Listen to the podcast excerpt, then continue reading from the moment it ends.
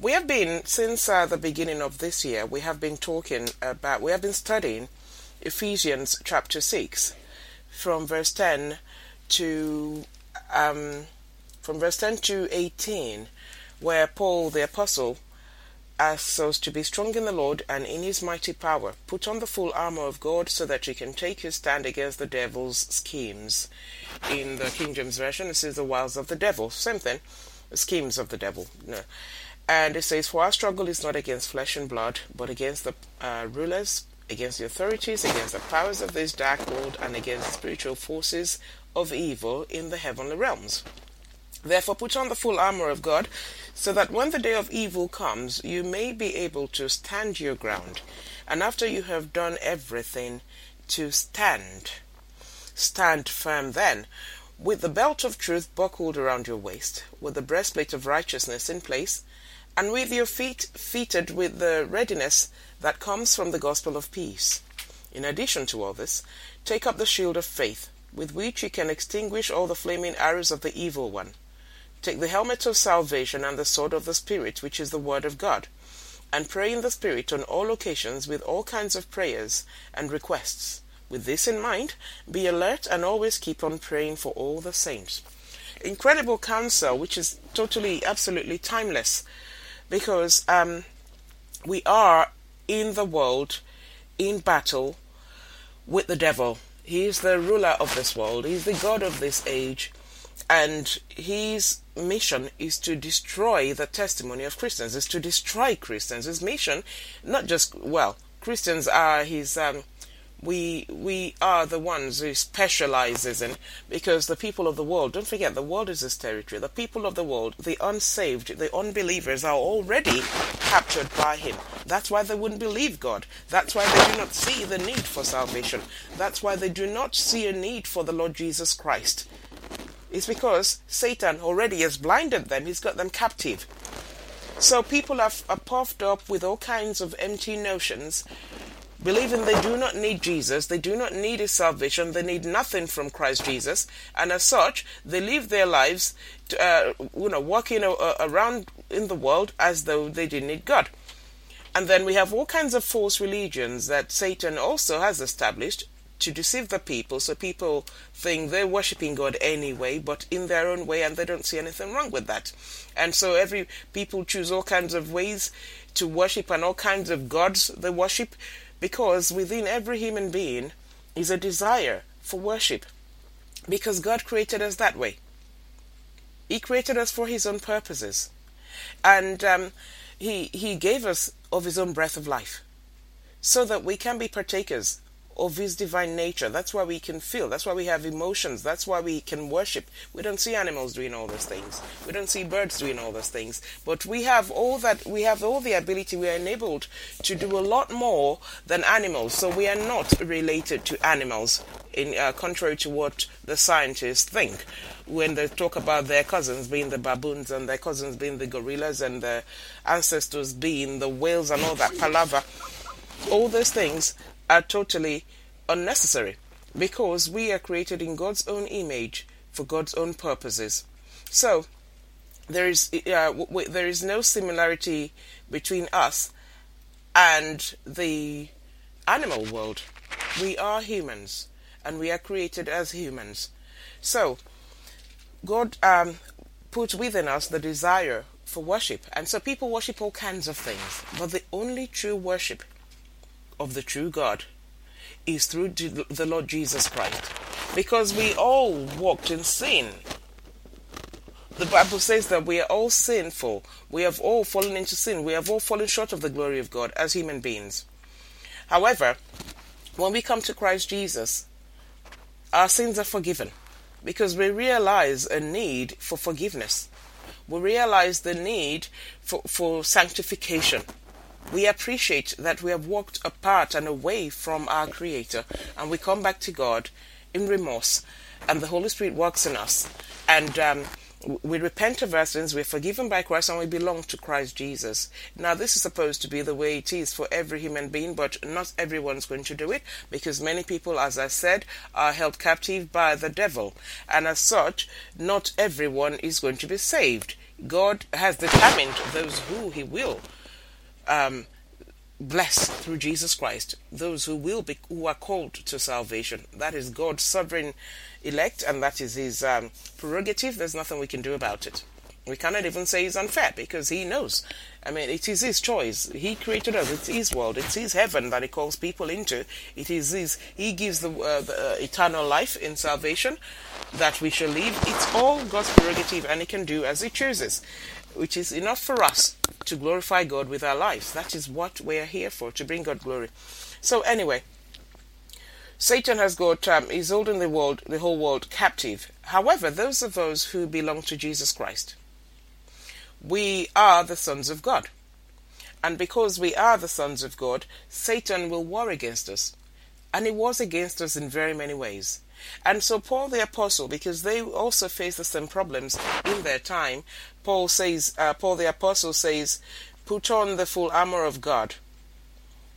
Put on the full armor of God so that you can take your stand against the devil's schemes.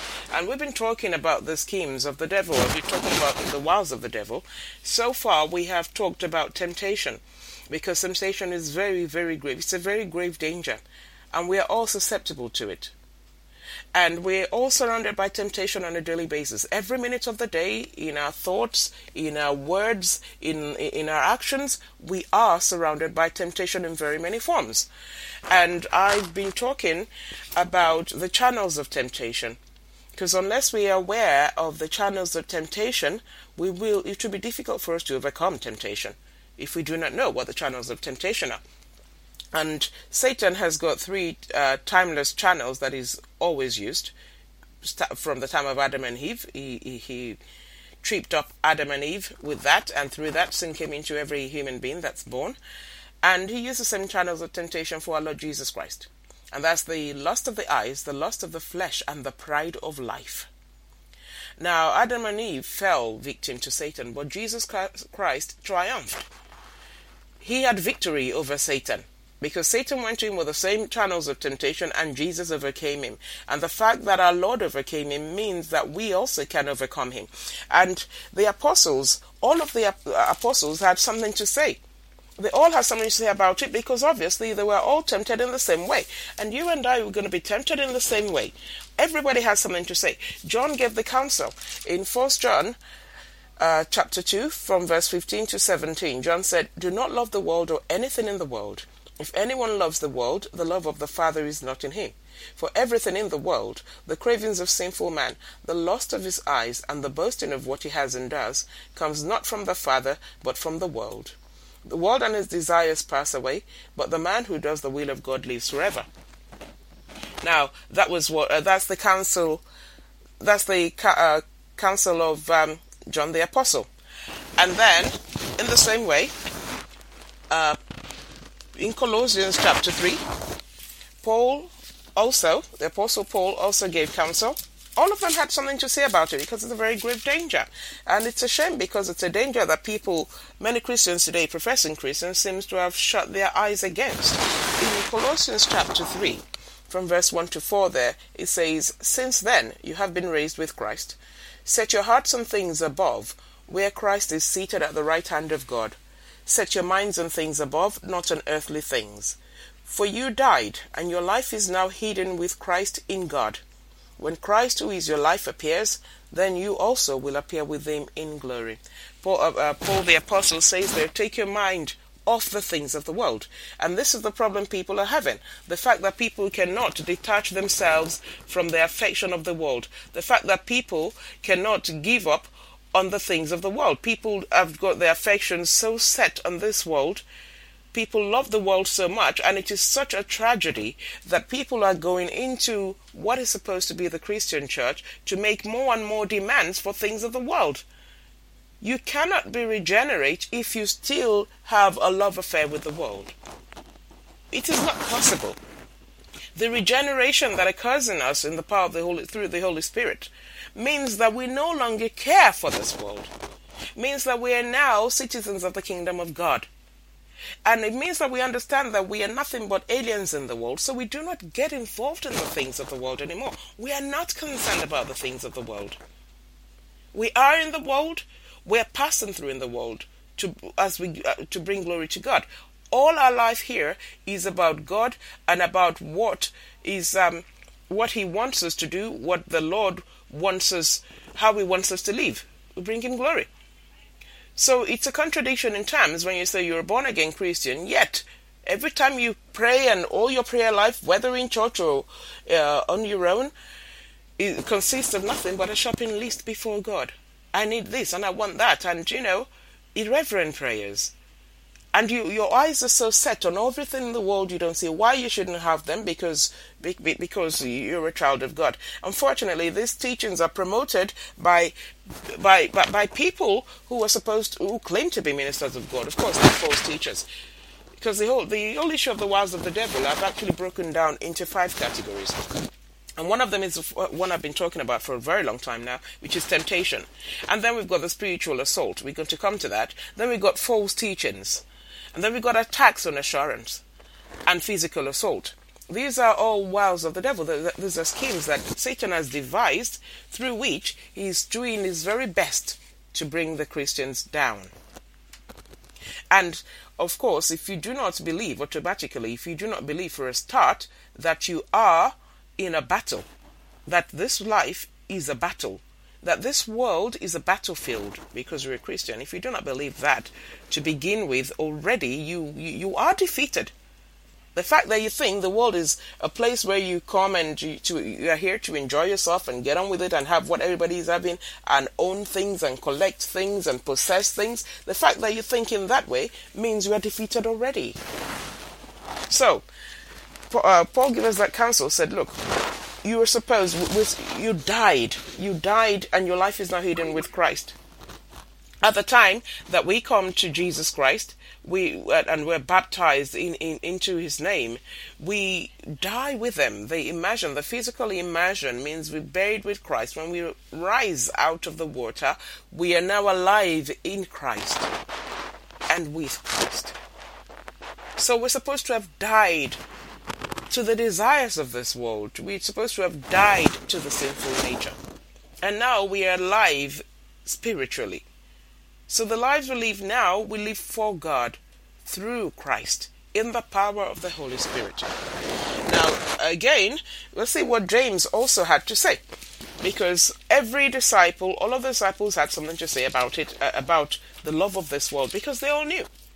There were people, ordinary people like you and I, when the Lord called them for his purposes.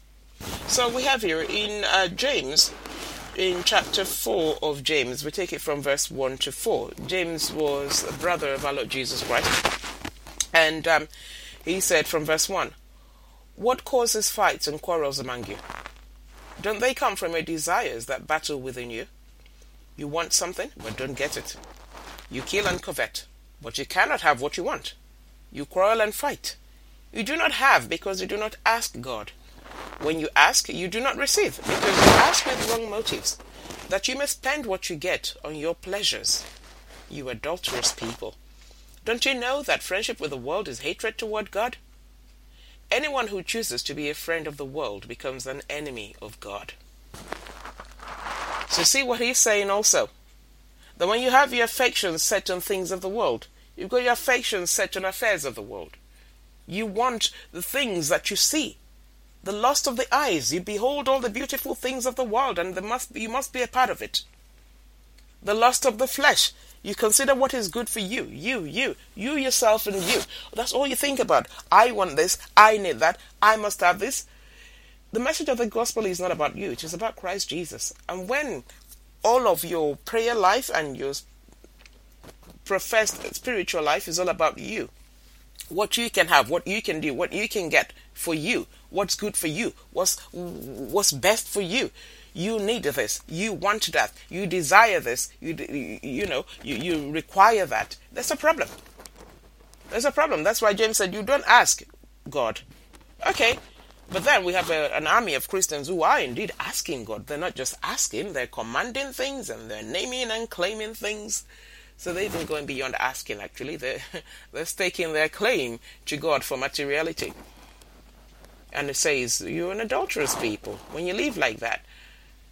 And if you choose, inasmuch as you're a friend of the world, you're an enemy of Christ. The other channel of temptation comes into play here also the pride of life. Who you are, what you can attain, what you can be, who you, you know, the boastful and arrogant position of men who love to be in positions of honor. That's a plague in the church. Sad, very unfortunate, but it's a it's a plague in the church. We have that, you know, that sort of situation where it's about what you can have, uh, what you can be. I must be that. I mean, this madness is with the titles in the church, titles upon titles. How many titles do we see the apostles? The very fathers and foundation of Christianity, how many titles did they have? They had no titles. They were apostles. That was their job. Wasn't title.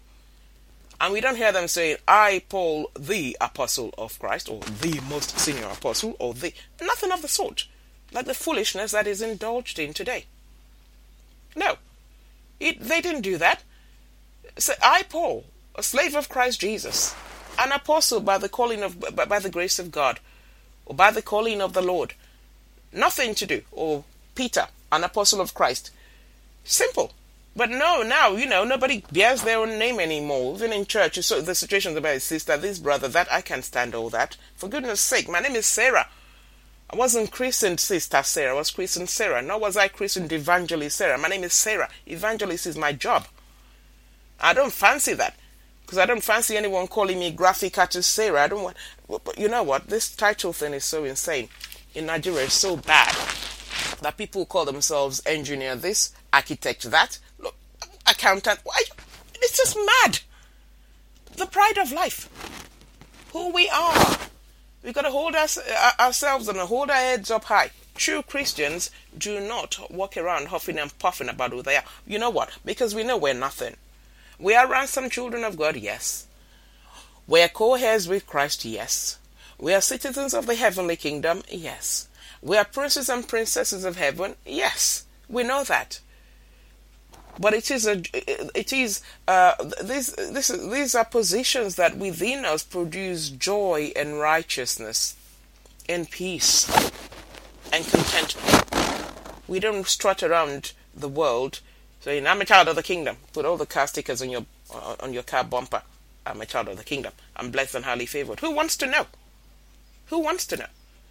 We don't walk around, children of true Christians, regenerate Christians, and walk around in all arrogance. Because it's a, it's a, it's a very strong area of temptation. Because people just never seem to have enough. I mean, have you seen the titles and some ministers' names? Apostle, Reverend, Doctor, something or the other. And then they put all, all the letters all, all, their all the letters from their educational qualifications at the back of the name. You struggle to find their name out of the long string of, of, of words you've got. And they always want more. People always want, it's never good enough, it's never enough. They won't have you call them by their name, they feel it's insulting. Where does all that come from? That's not Christianity. That's not Christianity at all. That's the pride of life. And because of that, people are not happy just to be believers. Everybody wants to be a pastor. That's the problem we have today. So every every roguish person out there, say for the want of a better word, I could get really rude about this because when I consider what's going on, all the charlatans that I hear and listen to and see on television, it's the most annoying thing. Everyone is setting their own shop because that's all Christianity. Well, well, that's what the church predominantly is nowadays. Nothing but just a business. They're shops, business centers. Everyone's setting up their own. And their character cannot hold up under the weight of scripture. They keep falling every day into all kinds of evil. Sexual immorality is rampant. Peter talks about it. We're going to come to that actually when we uh, when we uh, when we uh, discuss and learn about the wiles of the devil concerning false teachers that's another very expansive uh, topic. And people are so gullible, they will, they will keep following them no matter what. Even when they're caught in the gravest of sins. Child trafficking, child molestation, sexual perversion, all these things. And people say, oh, no, it's the devil attacking my pastor. He's just going through trials and tribulations. Says who? With whom do that, that kind of trials and tribulations, with whose do they compare in Scripture? Because I'm sorry, I'm not saying the ministers of God are perfect people. No, we're not. We too, we sin occasionally. Sin is not a major part of our lives, though. It isn't. We will sin occasionally, but not the sort of sins that we is being exposed every day. That people, professing ministers of God, are being caught in.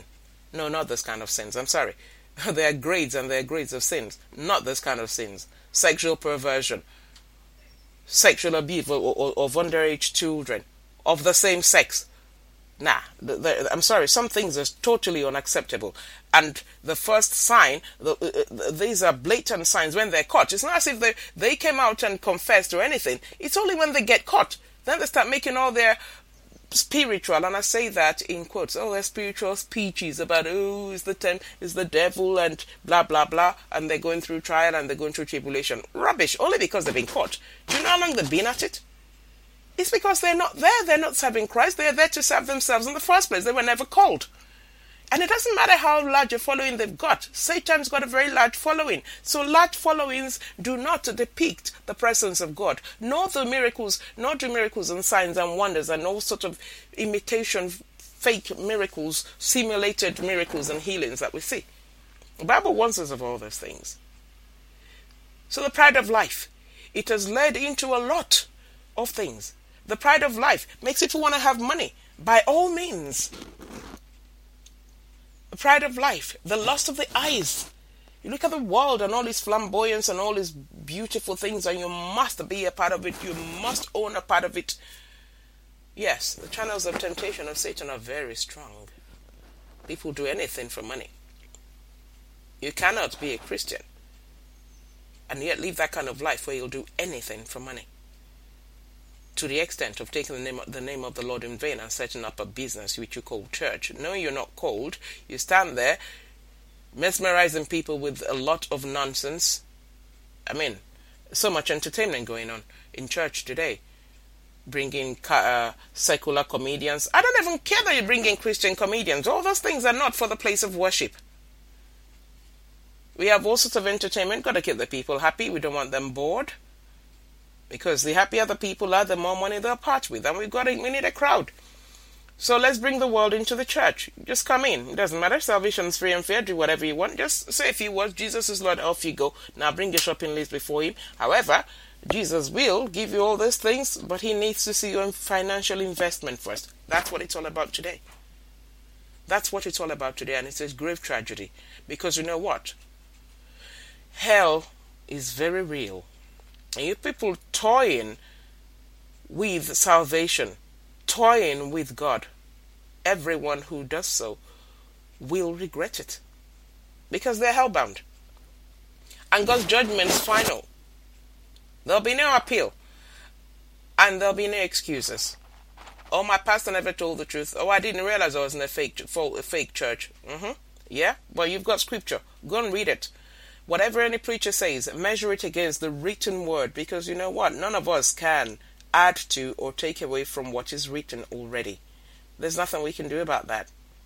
We cannot add to or take away, and God is not giving any of us any new revelation. Anybody tells you he's got something new that God has just told him, which is not does not measure up to the to, to Scripture, discount it, because he is his own witness everything we've got in scripture was witnessed by very many people, very many servants, not just one person. All the apostles said the same thing. We've just been going through everything they all said about temptation and the love and love and affection for the world.